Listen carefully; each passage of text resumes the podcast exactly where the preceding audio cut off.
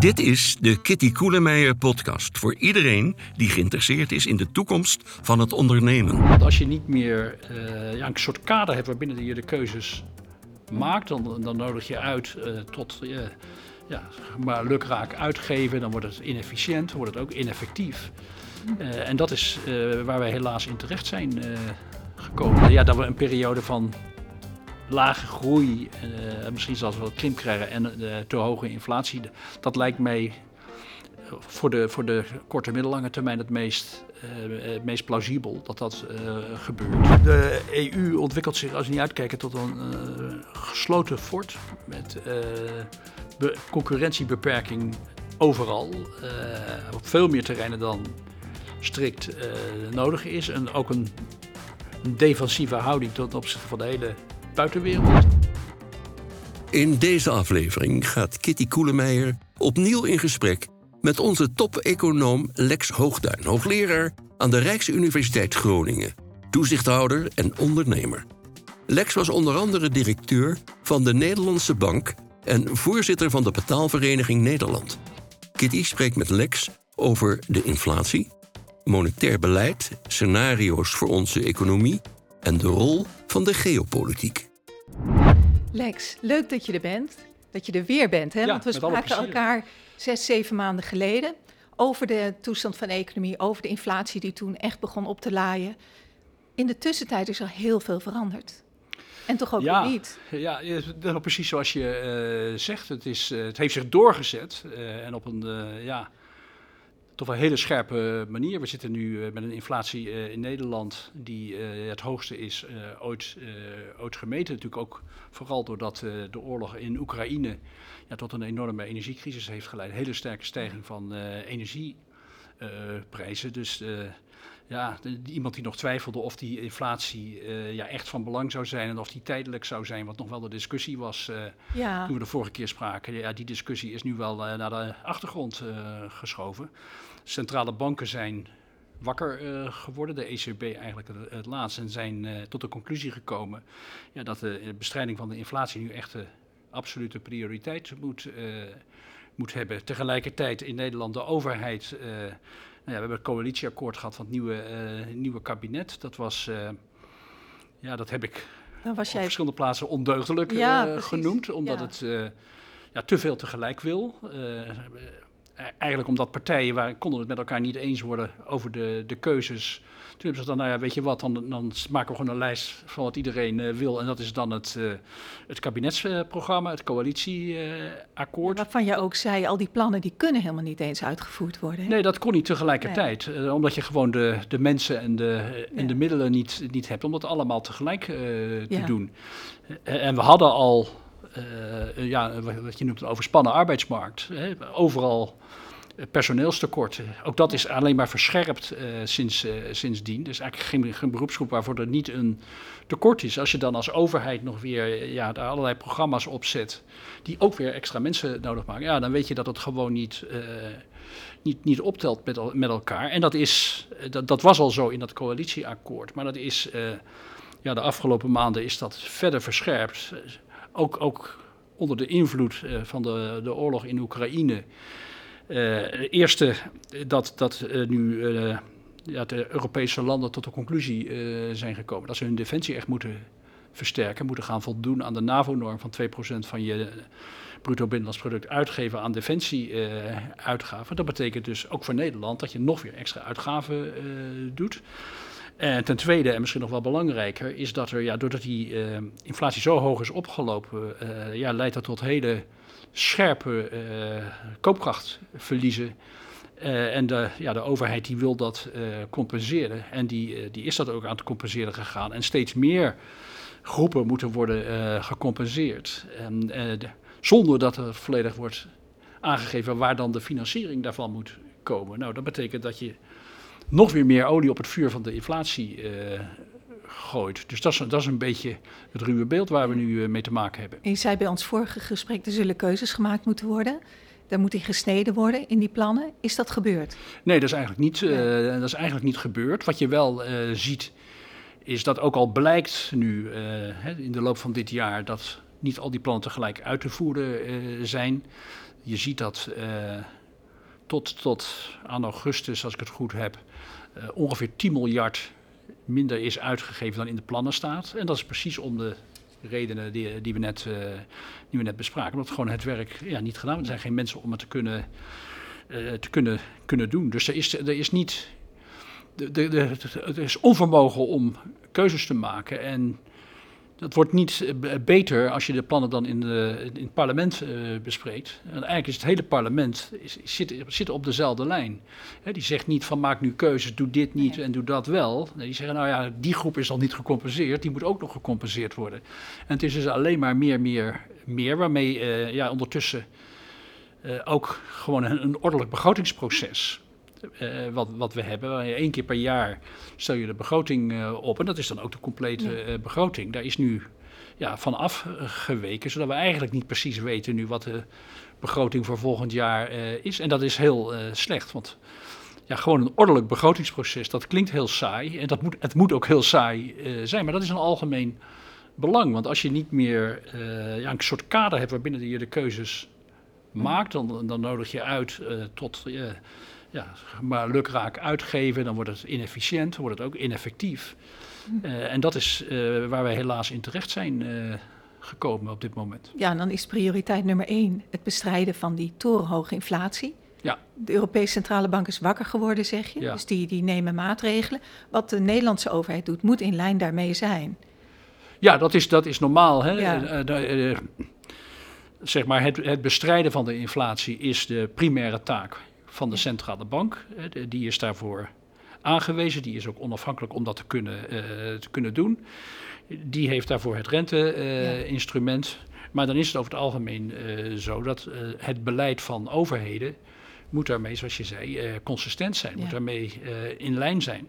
Dus dat betekent dat als de centrale bank de rente verhoogt en dus de economie probeert af te remmen om de inflatie onder controle te krijgen, dan moet de overheid, op zijn minst neutraal zijn, zoals dat heet. Nog remmen, nog gas geven. Ja. Maar moet in ieder geval geen gas gaan geven. En dat is nou precies wat de overheid wel doet. En waarbij ook nog eens een keertje het probleem is dat de ECB wel wakker geworden is. Maar nog steeds op dit moment eigenlijk met zijn voet op het gaspedaal nog steeds zit. Ja, de rente op dit moment, terwijl wij hier spreken, is 0,75%. Dus 0,75%. En dat is onder wat men een neutraal niveau noemt. Hè? Dus dat is het niveau waarbij je nog remt, nog gas geeft. Niemand weet precies wat dat niveau is, maar er is geen verschil van mening over het feit dat 0,75 daar nog onder zit. Dus de ECB is nog bezig in de richting van neutraal. En dat komt door die besluitvorming, want je zei de vorige keer, ze wilden eigenlijk pas in 2023... de rente gaan verhogen. Ja. Ze zijn dat toch al eerder gaan doen. Ja, dus ze hebben wel een hele forse draai gemaakt. Hè. Dus eerst was het verhaal van, zeer onwaarschijnlijk dat we in 2022 de rente verhogen, 2023 zou kunnen, maar is ook nog niet zeker. Nee. Nou, dat was de situatie begin van dit jaar. En ze zijn toch tot de conclusie gekomen dat dat gewoon niet past bij de situatie zoals die is. Dus ze zijn in 2 stappen nu gegaan van min 0,5% naar de 0,75%. En ze hebben aangekondigd dat er nog een aantal rentestappen komen. Maar te langzaam, too little, too late. En dat zei je. Het is in ieder geval too late, maar dat kun je niet meer ongedaan maken. Hè? Dus in ieder geval... Nu is er wel de gedachte om in ieder geval naar neutraal te gaan, wat dat ook maar is. Waar zal dat ongeveer liggen, denk je? Sorry? Neutraal. Waar ligt dat ongeveer? Ja, nou, ik zou zeggen voor Europa op dit moment ergens 2,5%. Maar het kan zijn dat sommige ECB-bestuursleden dat wat lager zetten. Maar daar moet je in ieder geval heen. En daarheen bewegen is een beetje een no-brainer. Dus dat moet je gewoon doen. Je kunt dat niet in 1 stap doen.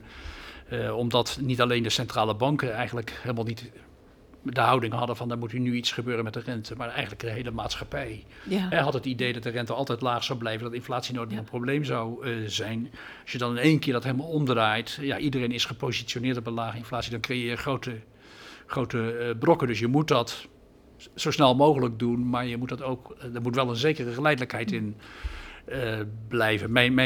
Dus daar ligt niet mijn zorg. Mijn zorg ligt meer bij de vraag of de ECB echt bereid is verder te gaan dan dat neutrale niveau. Want neutraal betekent dat je nog remt, nog gas geeft. Dus eigenlijk doe je dan als ECB, bestrijd je niet de inflatie. Je moedigt hem ook niet aan, je bestrijdt hem ook niet. En de grote vraag is, is dat gegeven het niveau van de inflatie die we nu hebben, is dat voldoende of moet de ECB echt op de rem gaan staan? En als je gewoon historisch kijkt, en niemand die dat echt zeker kan weten, maar als je historisch kijkt, dan is het, zijn er eigenlijk geen voorbeelden van dat een centrale bank door het niveau van de rente ongeveer neutraal te houden, van een hele hoge inflatie teruggaat naar de 2% waar men naar toe wil. Dan moet je echt toch echt wel wat op de rem gaan staan. En maak je daar zorgen over? Of ze op de rem gaan staan? Of ja, dat is mijn... Eigenlijk is mijn zorg of men het echt durft, zou ik bijna zeggen, aandurft om op de rem te gaan staan als we straks ergens bij een rente van 2,5 zijn aangekomen. Ik denk dat ze daar wel ongeveer willen. 2 zeker, denk ik. Of men dan... echt de moed heeft om te zeggen, maar eigenlijk moeten we verder gaan. Het hangt natuurlijk ook af van wat de inflatie op dat moment, moment doet. Maar daar ben ik wat bezorgd over, of men dat aandurft. Ja, want dan wakkert die inflatie nog verder aan. Of in ieder geval, die is out of control, die gaat zijn eigen gang. Ja, nou, het gevaar dat je dan loopt, is dat je hem inderdaad niet onder controle krijgt. Dat hij, ik zou bijna zeggen, in het gunstigste geval blijft hij dan op een hoog niveau hangen, maar het risico bestaat dat die dan weer gaat versnellen en weer, dan weer gaat oplopen. En uiteindelijk ben je dan slechter af, want dan moet je de rente alsnog veel forser verhogen. Ja. En dan krijg je alsnog waar je bang voor bent. En waar men bang voor is dat, dat we in een recessie terecht raken. Dat is 1. En 2 is dat het... tot hele hoge rentes leidt in landen met hoge schulden, waardoor we eigenlijk een herhaling krijgen van de situatie van 2012, een schuldencrisis, met ook weer twijfel over de houdbaarheid van de euro. Is die recessie nog te vermijden, denk je? Ja, er zijn mensen die zeggen, dus we zitten er eigenlijk al een beetje in. Hè. Tot nu toe, als je gewoon even naar Nederland kijkt, Nederland groeit tot nu toe nog opmerkelijk snel. Dat is ook voor deel nog inhaal van de COVID-periode. Maar wij zitten met groeipercentages jaar op jaar van boven de 4%. Ja. Nou, de trendgroei voor Nederland is iets onder de 1,5 over het algemeen aan. Dus wij groeien eigenlijk nog steeds veel sneller dan de trend. Ja. En daar hangen ook die tekorten op de arbeidsmarkt mee samen. Maar in landen om ons heen is dat wat minder. Ik ga eventjes terug naar wat ik de net zei. Ik vind het heel moeilijk voorstelbaar dat wij in Nederland en ook dus in Europa afkomen van die te hoge inflatie, maar ook van die overspannen arbeidsmarkt, zonder dat we echt op de rem gaan staan. En dat zonder een recessie, dus een hele zachte landing, zoals je dat dan ook wel noemt, dat lijkt mij zeer onwaarschijnlijk. Dat wordt dus een milde recessie, als ik jou begrijp. Nou, ik weet niet, het kan best een diepe recessie zelfs worden. Maar de gedachte dat je er hier zonder recessie vanaf komt, dat lijkt mij, om het in het Engels te zeggen, the triumph of hope over experience. Ja. Dat is niet wat wij in het verleden zien. En dan blijft het kwakkelen en dan moet je alsnog heel hard ingrijpen. Vorige keer zei je, we balanceren op een heel smal pad met een ravijn links en ravijn rechts. Eén ravijn is deflatie in combinatie met beperkte of lage economische groei. En de andere ravijn, dat heet stagflatie. Ja. En afhankelijk van hoe de Europese Centrale Bank zich gedraagt, vallen we in het een of het andere ravijn of blijven we net op dat pad. Ja. Hoe staat het nu? Nou ja, de ontwikkeling lijkt toch wel de stagflatoren kant op te gaan in eerste instantie. Als Nederland zit eigenlijk met zijn groei, het stagdeel eigenlijk nog aan de goede kant. Maar als je naar de voorspellingen kijkt, bijvoorbeeld van het Internationaal Monetair Fonds voor een land als Duitsland, die verwachten gewoon het hele jaar volgend jaar in Duitsland een negatieve groei, dus krimp. Ja. Hetzelfde voor Italië. Nederland verwachten ze nog een klein plusje. Dus als je heel recht in de leer bent, zeg je dat is niet echt stagflatie. Maar tegelijkertijd kan dat ook nog best eens aan de optimistische kant zijn. Dus we rijden op een heel smal paadje en we rijden heel dicht tegen het stagflatoren ravijn, zou ik zeggen. Dat we een periode van lage groei, misschien zelfs wat krimp krijgen en te hoge inflatie.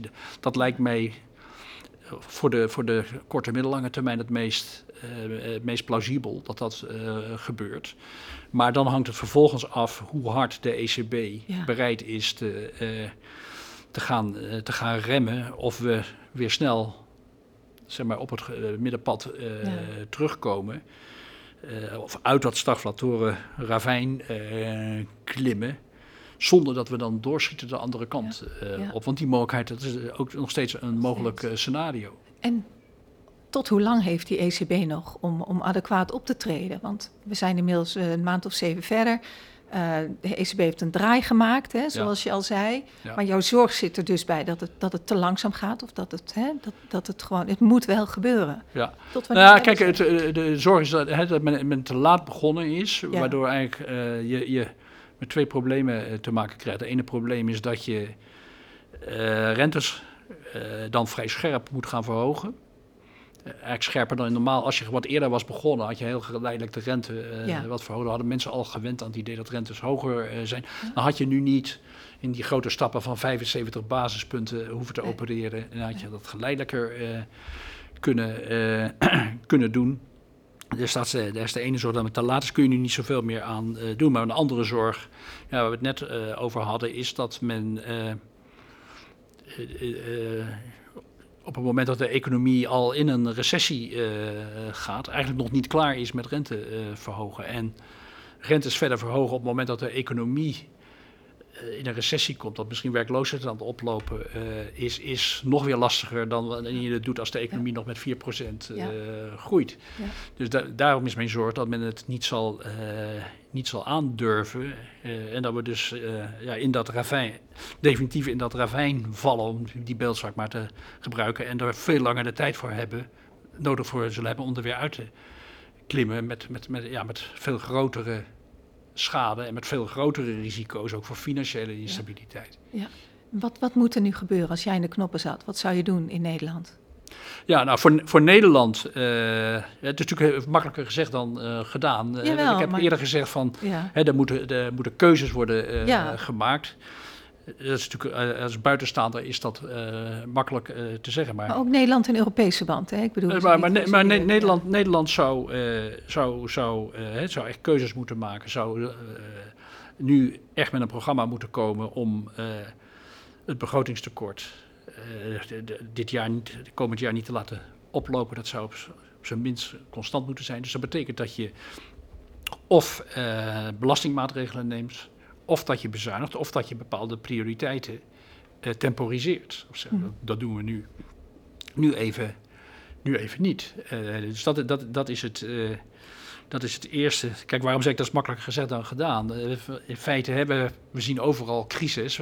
Ja, absoluut. Maar één crisis die we vaak niet noemen is in feite, wat je toch eigenlijk ook best een crisis kan noemen, is een politieke crisis. Dat we niet in staat zijn, dat is collectief, met elkaar tot keuzes te komen. Dat het zo gepolariseerd is, dat moeilijk is. En dat ook niet gedurfd wordt door politici. Maar dat zou moeten gebeuren. En dat zou ook moeten gebeuren weer binnen een ordelijk begrotingsproces. En op Europees niveau zitten we met het probleem van die veel te hoge schulden. En eigenlijk ook landen die hetzelfde doen als Nederland, heel veel willen compenseren. Daardoor gas geven in de begroting. Dus daar zou hetzelfde moeten gebeuren. Op Europees niveau is dat extra pikant, zeg maar. Omdat in Europa hebben we natuurlijk de beroemde begrotingsregels. Stabiliteits- en groeipact met de 3% en de 60%. Die regels zijn opgeschort. Dus dat betekent dat er eigenlijk op dit moment in Europa geen begrotingskader is, geen disciplinemaatregelen vanuit Brussel, om het zo maar te zeggen. Ja, juist op het moment dat je dat heel sterk nodig hebt, er is wel discussie over het herzien van de begrotingsregels. Maar ja, dat lijkt toch vooral de kant op te gaan van het versoepelen van de begrotingsregels. En dat maakt het niet waarschijnlijker dat daar de maatregelen genomen worden die moeten worden genomen. En als ik het voor het zeggen had daar, dan zou ik zeggen van kijk, we moeten... Met dat stabiliteits- en groeipact is niet zoveel mis. Het enige wat daarmee mis is, is dat doordat schulden nu zo hoog geworden zijn, dat de zogenoemde 1/20ste regel, die zegt dat als jij met je schuld als land boven de 60% zit, dat je ieder jaar van het bedrag wat je erboven zit, 1/20ste goed maakt. Zodat je dus in 20 stappen als het ware weer terug gaat. Nou, dat is voor landen als Italië en Griekenland, is dat zou draconische bezuinigingen eisen. En dat gebeurt dus gewoon niet. Nee. Dus die regel kun je schrappen. Maar dat is voor mij de enige regel die je hoeft te schrappen.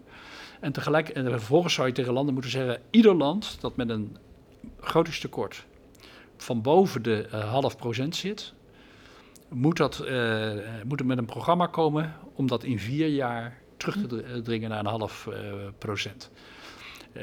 En dan hoef je je verder ook niet zoveel zorgen te maken over de schulden. Want als je in staat bent om je begrotingstekort naar 0,5 terug te brengen en het daar ook te houden, dan gaat je schuld, wat die ook is, die gaat voldoende snel dalen. En als financiële markten zien dat jij dat kunt, dan gaan ze niet jouw munt aanvallen of jouw begroting aanvallen. Dus dat is heel spannend. De kans dat dat gebeurt is beperkt. Dus, maar goed, jouw vraag was, wat zou jij doen? Maar dat is niet wat vermoedelijk gaat gebeuren. En hoe komt dat dan niet gebeurt? Want economen zullen toch wel wat consensus hebben over wat de beste manier is om hiermee om te gaan. Nou ja, omdat die consensus onder economen, die was er niet. We komen uit een periode dat er ook nogal wat economen waren die vonden dat we te veel aandacht aan de staatsschuld besteden. De rente altijd laag zou blijven. Ja. En die kan allemaal best hoger. Dus die draai die is nog niet door alle economen gemaakt. Maar er zijn er wel meer nu die toch vinden dat schulden wel weer terug in de belangstelling moeten komen. Maar ik denk dat het belangrijker is politiek. Omdat overheden zitten klem, hebben grote ambities. En willen juist, en dat is niet alleen in Nederland, willen klimaat, moet veel voor uitgegeven worden, stikstof in Nederland, de woningbouw, noem allemaal maar op. En eerst compensatie voor coronaschade en nu voor de energieprijzen. Ja, voor alles compensatie. En de overheid die moet de burger tegen alles beschermen. Eigenlijk alleen dat ongekend, het past, hè? Dat hebben we nooit gehad, toch? Zo, in die mate. Nee. Nee. En dus ook een groot... Eigenlijk, als je dan nog iets filosofisch en algemener wil zeggen, is er een heel breed idee in de politiek, maar ook wel in de samenleving, dat al die crisissen die men ziet, dat die veroorzaakt zijn door ongebreidelde marktwerking. En dat het nu tijd is voor de overheid om dat allemaal te gaan oplossen. Ook een idee dat de overheid dat allemaal kan. De samenleving, de economie heel erg maakbaar is. Alleen het probleem is, men loopt tegen grenzen op van de begroting. En dat was in de tijd dat de inflatie heel erg laag was en de rente heel erg laag was, kon je dus inderdaad beweren, laat de overheid dat maar doen, want er is dus ruimte genoeg. Nu zitten we in een andere situatie, nu is de inflatie te hoog. Dan zie je ook, zeker in Nederland, dat de arbeidsmarkt krap is en kan het dus eigenlijk niet. Dus men zoekt, en men moet dus heel veel investeringen doen, wil heel veel investeringen doen, bijvoorbeeld in klimaat. Ja. Defensie. Als je strikt aan de regels vasthoudt, dan wordt dat heel erg moeilijk. Dus men zoekt uitwegen in door de regels te versoepelen. Te zeggen, voor klimaat mag je gewoon lenen.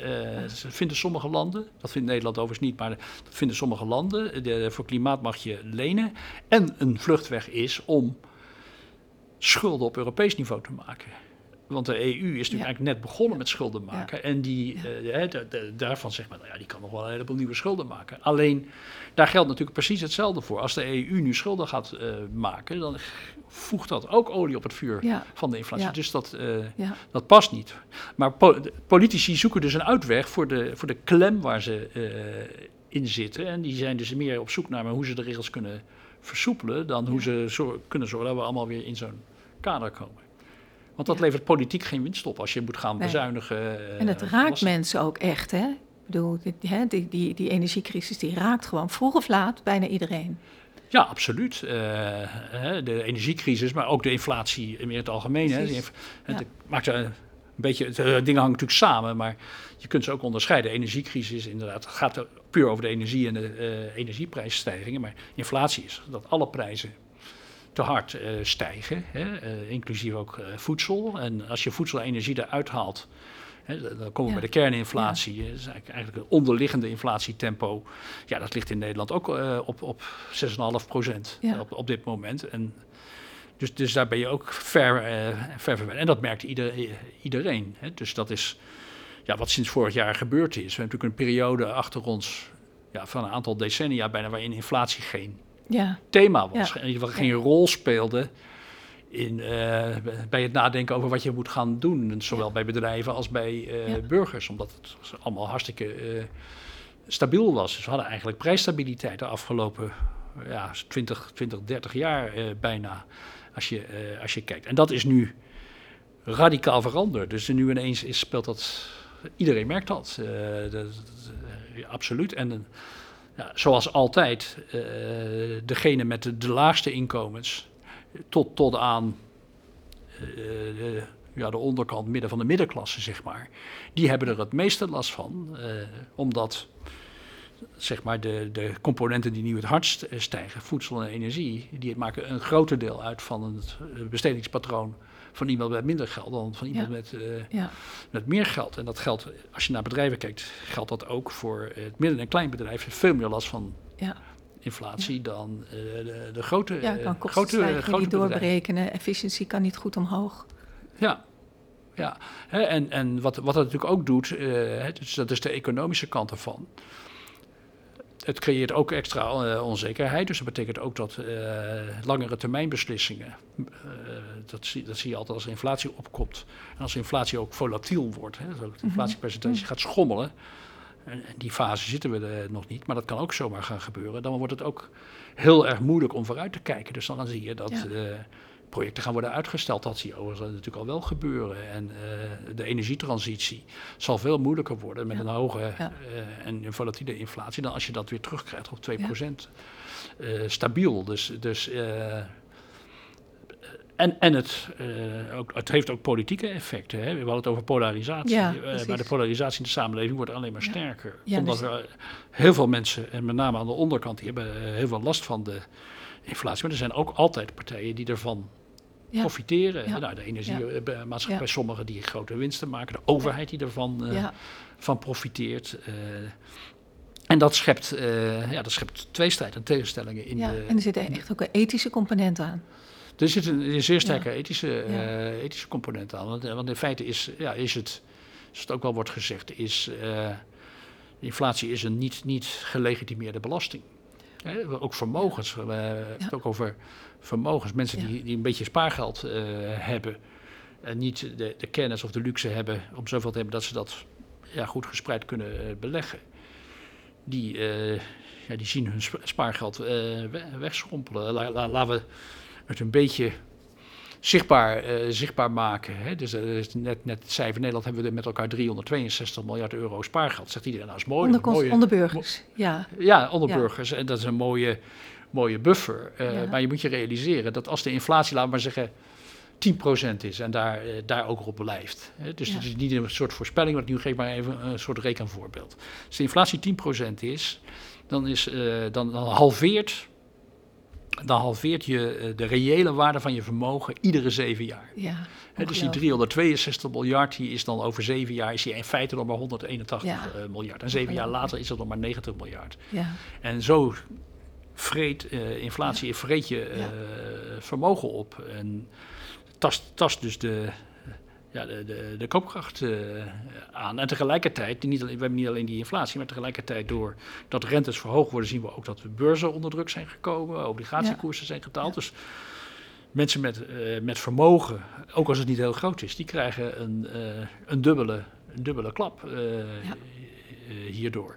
Dus dat zijn zowat effecten van die inflatie. Eerder zeiden van ja, inflatiebestrijding moet nu prioriteit hebben. Ik denk dat dat heel erg waar is, omdat herstel van prijsstabiliteit is een voorwaarde om ook al die andere dingen die je wilt te realiseren. Ja. Als wij niet echt prijsstabiliteit onder controle krijgen, dan zal, zoals ik net zei, zal die energietransitie die zal niet lopen. Dan krijgen we ook de woningbouwprogramma's niet van de grond. Dat wordt ook allemaal veel moeilijker. En al het andere wat je wilt bereiken wordt lastiger, inclusief koopkrachtbehoud. Dus ik haal hier vaak aan een voormalige directeur van de Duitse Centrale Bank. Helaas weet ik niet wie het was. Maar die heeft op een gegeven moment gezegd, en een andere uitspraak parafraserend, maar die zei heel mooi: prijsstabiliteit is niet alles, maar zonder prijsstabiliteit is alles niets. En dat is denk ik de situatie waar we in zitten. En daarom moet het echt prioriteit nu hebben om dat onder controle te krijgen.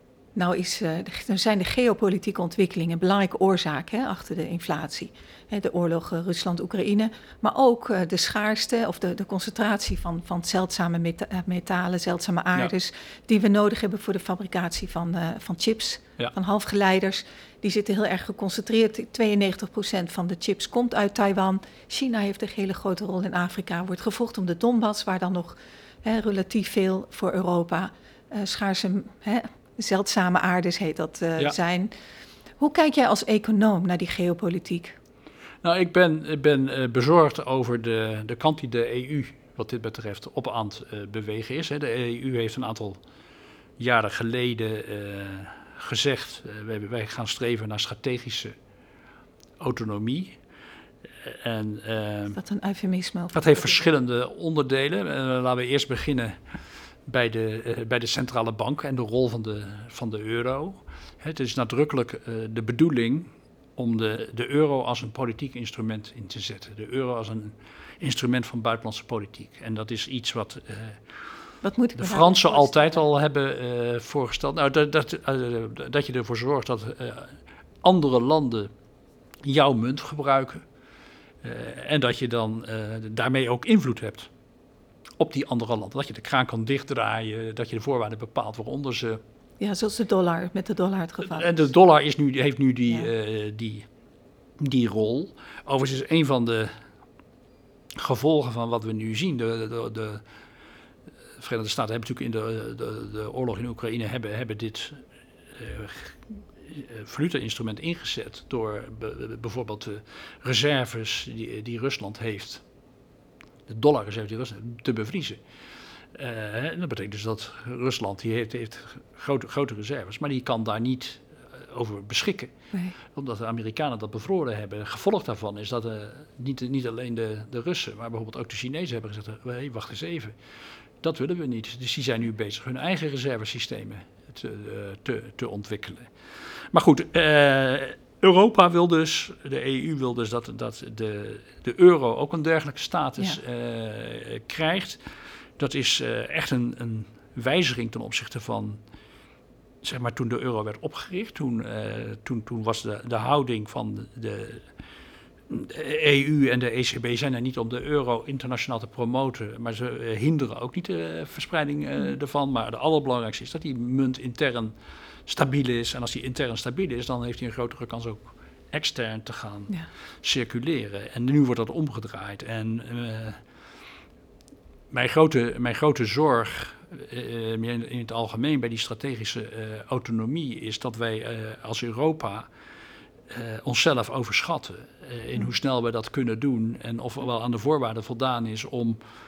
een strategisch autonoom blok te vormen. En dat kan niet als je niet zelf een hele sterke militaire macht bent. En als je zelf niet een hele sterke economie bent. En, Han T. Broek van de Heeks... van het Hague Center of Strategic Studies. Die is ook in deze podcastreeks.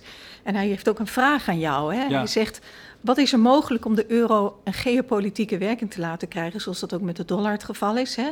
Oftewel, vind je dat bij de euro buitenlandbeleid hoort? Moet Europa meer één worden op geopolitiek niveau? Nou, ik denk dat degene die de lijn bepleiten, zoals ik hem net beschreef... Ja. Dat is een beetje ook wat ik proef in Han T. Broek, zijn zijn verhaal, die beginnen aan de verkeerde kant wat mij betreft. Ik ben dus heel bezorgd dat als je nu de euro als een instrument van buitenlandse politiek gaat inzetten, die rol gaat bevorderen, dat je dat doet vanuit een basis die gewoon niet sterk genoeg is. Je moet eerst zorgen dat je economie intern op orde komt. Dat je daar niet een samenstel van landen hebt die hele grote verschillen in schulden hebben. Een euro waarvan de houdbaarheid niet verzekerd is. Eerst dat voor elkaar krijgen. Op militair terrein vind ik heel goed dat nu naar aanleiding van de oorlog in Oekraïne gekozen is door alle landen van de EU te zeggen, ja, we moeten echt aan de NAVO-normen gaan voldoen. Ik vind het ook heel goed dat Zweden en Finland lid worden of al lid geworden zijn van de NAVO. Maar ik vind dus dat wij als Europa moeten beginnen met onze militair te versterken. Dat in eerste instantie, zeker in eerste instantie, te blijven doen binnen NAVO-kader. En als er een moment komt dat bijvoorbeeld de Amerikanen zich afkeren van de NAVO, dan moet je in een positie kunnen zijn dat je het zelf kunt overnemen. En wat wij nu doen, is vrees ik, dat we zeggen, ja, wij willen op al die terreinen zo snel mogelijk helemaal zelfstandig zijn. Dat geldt ook voor de energiekant. Daar hebben we, dat speelde al voor de oorlog in Oekraïne, zijn we begonnen met fossiele investeringen te gaan temporiseren. Dus fossiele brandstof, oude schoenen weggooien voordat de nieuwe voldoende ontwikkeld waren. Daar liepen energieprijzen al op voordat de oorlog uitbrak. En dus waar ik bang voor ben is dat wij, en we zijn ook bezig, heel snel proberen we ook, Oekraïne is kandidaat, wil maar kandidaatlid. Maak daar sprake van allerlei landen bij de EU betrekken. Ik zeg, zorg nou eerst dat je je eigen huis op orde hebt. Dat je je eigen defensie letterlijk en figuurlijk op orde hebt, voordat je expansief gaat worden. Dus op welke termijn? Het antwoord aan Han is eigenlijk, ik ben daar helemaal niet voor dat we nu proberen die euro. Omdat je denkt dat het niet kan. Het zal niet lukken als je economisch niet sterk bent. En sowieso zien we nu al dat het voordeel van de reservemunt hebben van de Amerikanen, dat hebben ze nu zo maximaal ingezet dat Rusland, China en allerlei andere landen zeggen, ja, maar wij gaan niet al onze reserves meer in dollars aanhouden, want als het de Amerikanen niet aanstaat, dan bevriezen ze het gewoon. Maar hoe lang is er nodig voor Europa zo sterk is dat het wel kan? De vraag is of het echt ooit zover komt. Met de huidige grote groep. Want er zijn Noord-Zuid tegenstellingen in het economische deel. Er zijn Oost-West tegenstellingen meer in het politieke deel, in de rechtsstaat. Wat eigenlijk de waarden van Europa zijn. Hè, dus de echt fundamentele vraag is, moet je Europa sterker proberen te maken door het verder te integreren, door er als het ware een politieke unie van te maken in het uiterste deel? Of wordt Europa uiteindelijk niet veel sterker als je het gewoon een samenwerking maakt van vrije landen die veel meer ruimte hebben om op bepaalde terreinen hun eigen koers te varen. Dus veel meer ook à la carte op sommige dingen samen te werken. En een van die dingen is de euro. En echte kern is vrijhandel. Terwijl juist het onderdeel, voor de consequentie van de strategische autonomie streven, is ook dat men protectionistisch gaat worden op zo'n buitenwereld. Ja. Hè? De zogenoemde strategische industrieën, die zal men in Europa willen hebben. Nou is daar op zichzelf voor een beperkt aantal strategische industrieën, denk ik dat daar best wel wat voor te zeggen is. Maar het dijt heel gemakkelijk uit aan de algemene industriepolitiek. En dat is gewoon heel erg duur. Want dat is, je produceert dan zelf dingen die anderen veel goedkoper kunnen produceren. Dus dat kost je heel veel Kijk, als je zuiver economisch denkt, dan ben je, moet je voor vrijhandel zijn. Alleen de keerzijde daarvan is dat je afhankelijkheden krijgt. Zoals onze energieafhankelijkheid van Rusland. Ja. En een andere meervoudige afhankelijkheid van China. Zoals Han T. Broek. Maar kijk, de tempo waarin wij echt strategische autonomie op dit gebied kunnen creëren. Dat moet je niet overschatten. Want je noemde net zelf de afhankelijkheden die we hebben voor rare earth. Dat zit in China. En zo zijn er allerlei andere stoffen die ook in landen zitten waar we ook niet te afhankelijk van willen zijn. Dus ik denk dat als je energieafhankelijkheid echt wilt terugdringen. Dat is een proces van jaren. En ik vind dus dat je door al vooruit te lopen op het feit dat je een groot strategisch blok bent met heel veel macht en een grote broek daar aan te trekken, dat je het gevaar loopt dat je een reus op leme voeten bent die juist heel kwetsbaar is en juist veel minder veilig dan wanneer je daar meer tijd voor zou nemen. En misschien wel helemaal niet die verdere integratie doet. Juist veel meer ruimte geeft voor verschillen. Met als kern de interne markt. En op andere gebieden landen de mogelijkheden geeft om mee te werken aan gezamenlijkheid. En op andere niet. En voor wat betreft defensie in eerste instantie. Misschien is dat ook wel de permanente situatie. Dat gewoon binnen de NAVO te doen. Dat is ook wel wat men nu doet, maar je hoort voortdurend geluiden toch van, maar we moeten echt ook in Europa dat zelfstandig kunnen de vraag die daaronder ligt is, moeten we zelfvoorzienend willen zijn? Ja. Ik denk op een beperkt aantal strategische terreinen wellicht, maar de Franse neiging is natuurlijk sowieso, die is altijd al veel meer industriepolitiek geweest, centralistischer geweest. Dat hebben ze in Europa maar met mate kunnen doorzetten omdat het VK lid was.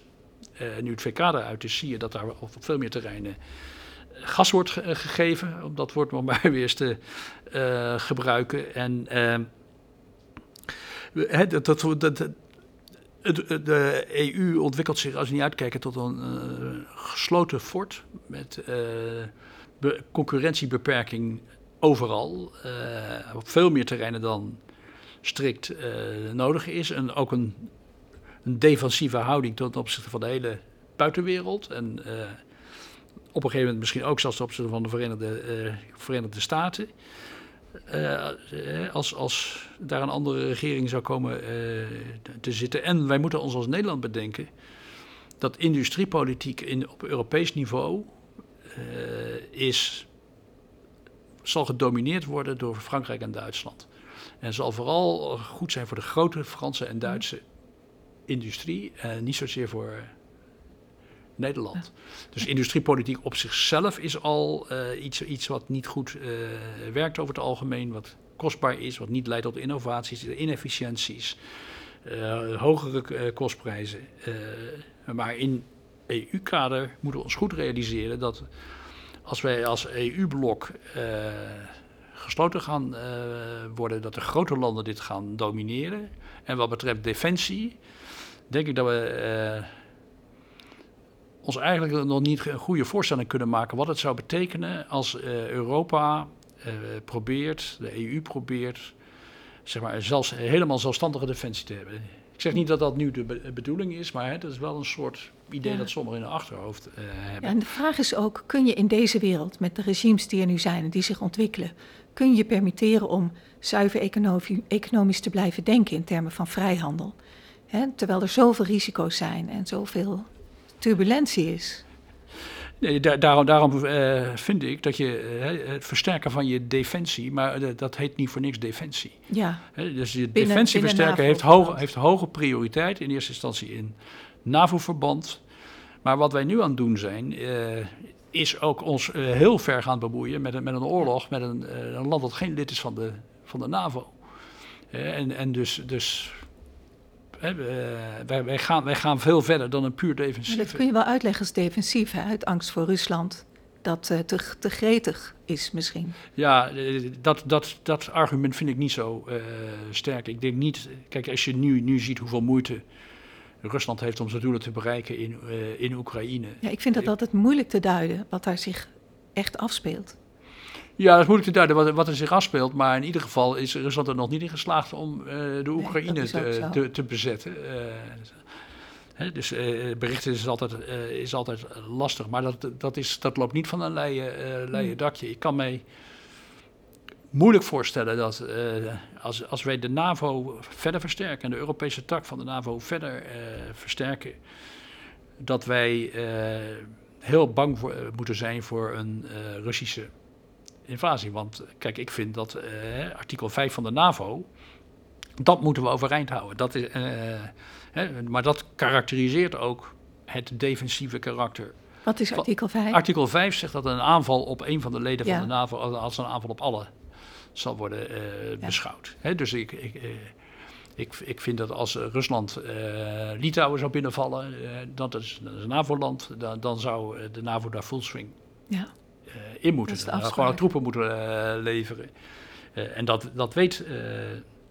dat weet Rusland. Maar dat geldt niet automatisch voor niet-NAVO-landen. Want waarom zou je anders een NAVO hebben als voor ieder land dat geldt, waarvan wij zeggen, die vertegenwoordigen onze... Maar wat zit daar dan achter? Waarom gebeurt dit? He, je zegt Oekraïne is geen NAVO-lid. Waarom gaan we met z'n allen dan zo ons daar zo mee bemoeien? Dat is heel moeilijk. Wat mij verbaasd heeft is, tijdens de Krim, de bezetting van de Krim of de invasie in de Krim 2014... Ja.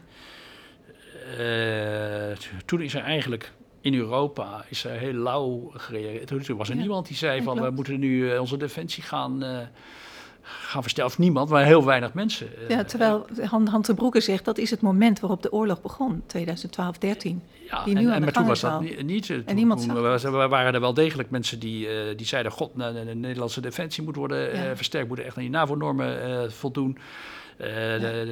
Dat is ook tegen andere landen gezegd. En dat deden we niet. En ineens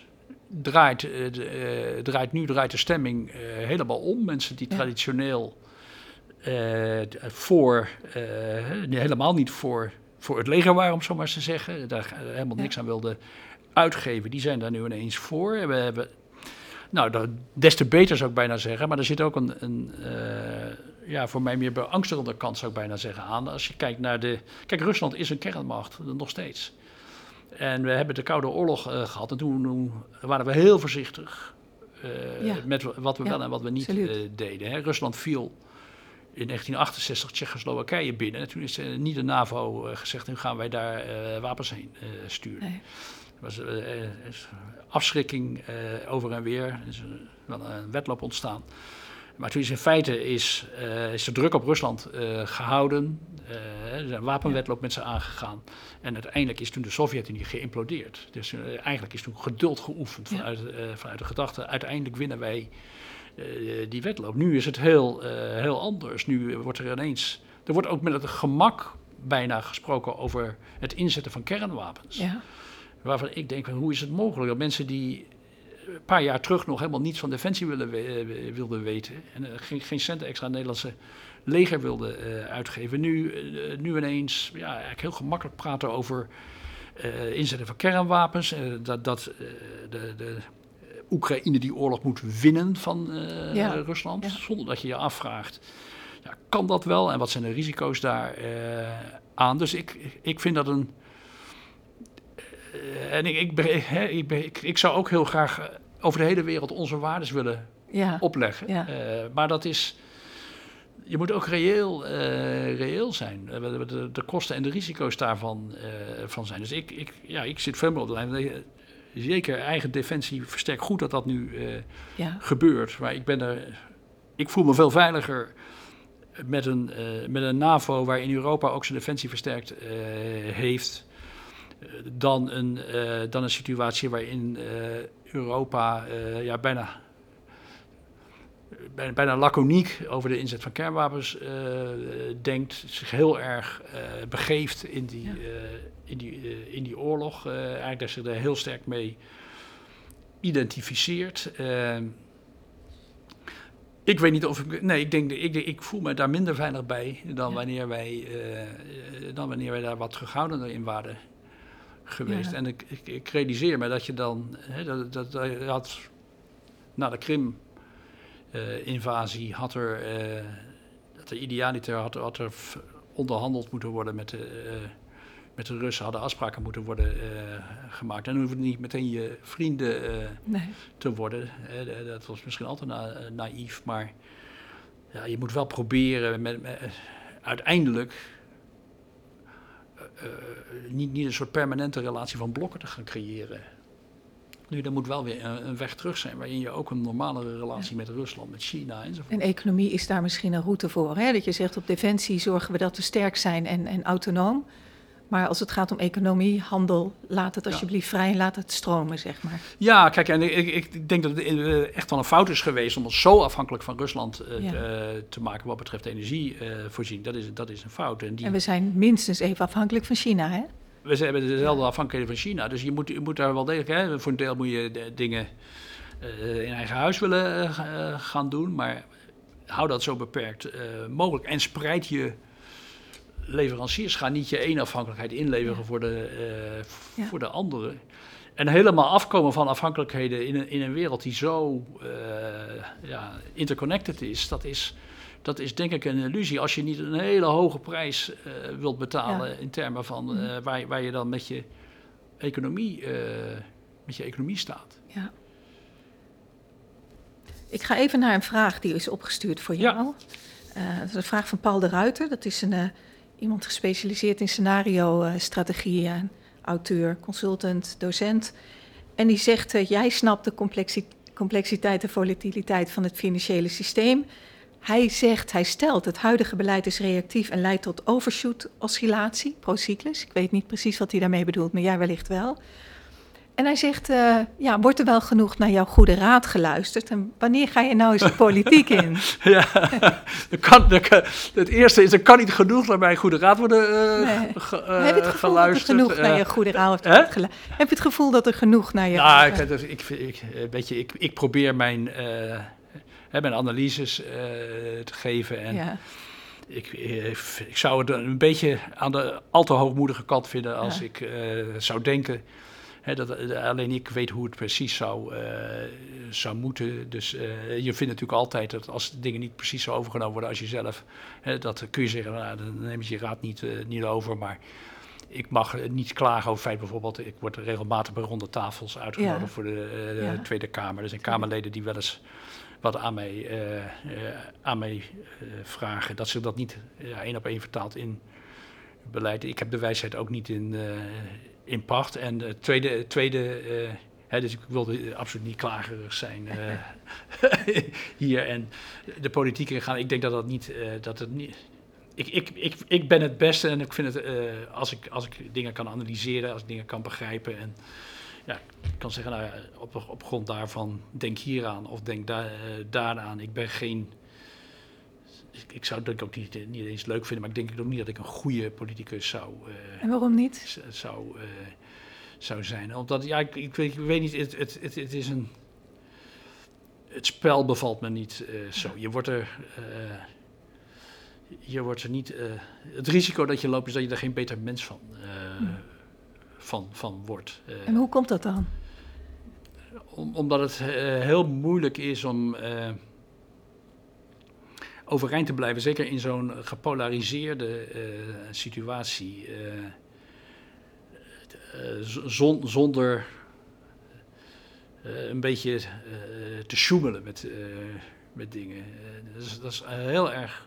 Ja, de achterban, je electoraat, de keuzes die je moet maken die mensen direct raken. Ja, en als econoom kun je natuurlijk meer analytisch iets meer op afstand blijven. Dan kun je zeggen, er moeten keuzes gemaakt worden. Ja. En de politiek zegt dan welke. Nou ja, kijk, en ik denk dat wat gewoon voor een politicus ook heel belangrijk is dat hij dat ook over kan brengen aan mensen. Dat hij... dat verhaal kan vertellen en dat hij dat ook wil vertellen. En ja, ik heb meer lol aan en kan denk ik meer bijdragen om gewoon te proberen te begrijpen hoe de dingen werken dan dat ik zelf de boer op ga en dat probeer uit te dragen. Hè. Dus ik heb bijvoorbeeld optredens aan in praatprogramma's.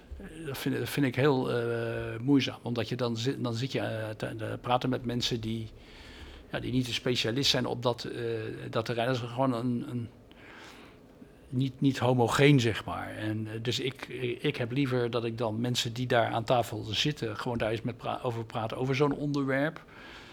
En met politici praat, en of met journalisten, die ik dan veel meer zie als de mensen die het grotere publiek proberen te bereiken. Ondertussen heb je wel een hele duidelijke boodschap.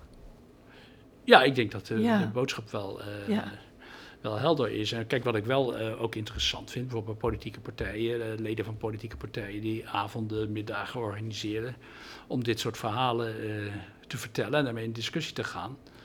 Hè, dat vind ik zelf heel interessant en ik denk ook dat ik daar wat kan bijdragen. En daar zie ik ook, dat doe ik ook met een zekere regelmaat. En het leuke is als je jezelf niet heel erg aan één partij gekoppeld hebt. Dat je, ik vertel hetzelfde verhaal wat je nu vertel ik. Noem maar op welke partij, of die nou links, rechts, wat dan ook is. En zolang ik zelf daar mijn verhaal kan vertellen, ga ik daar naartoe. Ja, die vrijheid om dat te doen. Ja. Ja, dat is mooi. Ik heb nog een vraag, ik wil hem toch even stellen. Een hele andere vraag, of misschien toch ook niet. Van Leo van Sister, branding specialist. Hij zegt, welk nut of effect hebben beleggingsbeurzen voor onze economie? Dat is wel heel generiek. Misschien kun je het een beetje in de context plaatsen. Ja, beurzen. Waarom zijn beurzen belangrijk? Dat is omdat je, als je dat bij elkaar brengt, zeg maar, mensen die geld over hebben, om het zo maar te zeggen, of die geld niet onmiddellijk willen besteden bij partijen die dat geld willen aanwenden, die middelen nodig hebben om een bedrijf op te zetten, investeringen te doen.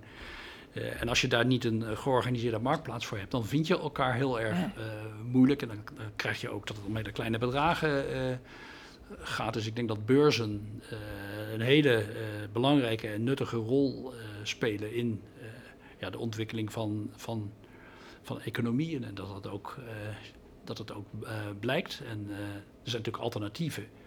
Hè? Dus je kunt dat ook via banken doen. Mm.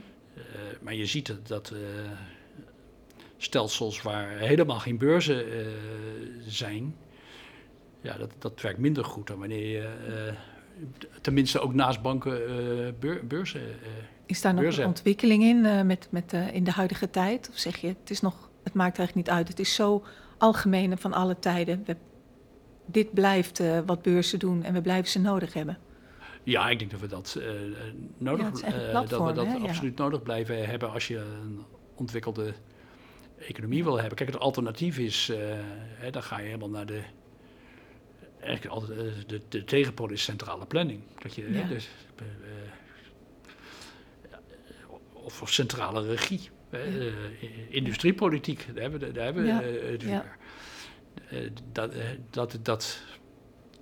dat is lang niet zo efficiënt en effectief als wanneer je daar de kennis en kunde van alle bedrijven en potentieel burgers voor inzet. Dus, en een moderne economie zonder een ontwikkeld financieel systeem met beurzen, dat is een contradictio in terminis. Ja. Wat is jouw outlook voor het komende jaar? Ja, dat is en je voorspelling eigenlijk, maar ik wilde dat woord niet gebruiken. Een van mijn... Als je niet wil voorspellen, welke keuzes? We kunnen niet. De economische ontwikkeling is principieel onvoorspelbaar. Ja. Maar ik heb in dit gesprek hebben we een aantal keren toch wel aangegeven wat ik het meest plausibel op dit moment acht. Is dat we toch nog wel even met die hoge inflatie blijven zitten. Vermoedelijk met een forse vertraging van de groei. Heel wel mogelijk een recessie. Niet uit te sluiten dat het een vrij diepe recessie is. Binnen een jaar al? Ja, in de loop van, volgend jaar is dat zeker mogelijk. Absoluut. En ja, de grote onzekerheid voor mij, is een beetje de samenvatting bijna van wat we in het begin zeiden, de grote onzekerheid of centrale banken echt doorpakken om echt belangrijke stappen te zetten op het herstel van prijsstabiliteit. Omdat dat echt absoluut noodzakelijk is om als basis voor een stabiele ontwikkeling verder. En in Europa denk ik dat dat we toch verdergaande stappen zullen zien in de richting van gezamenlijk dingen doen, gezamenlijke fondsen. En we toch proberen meer schulden te maken op Europees niveau. Duidelijk gemaakt dat dat niet de ontwikkeling is die ik graag zou zien. Nee. Maar dat is wel de kant die een beetje lijkt op te gaan. Dankjewel, Lex. Leuk dat je er was. Het was leuk om weer bij te praten. Dank je. Dit was de Kitty Koelemeijer podcast. Als je dit gesprek interessant vindt en vaker dit soort gesprekken wilt zien of horen, druk dan op die bekende knop. Want dan weet je één ding zeker. De podcast van Kitty wordt vervolgd.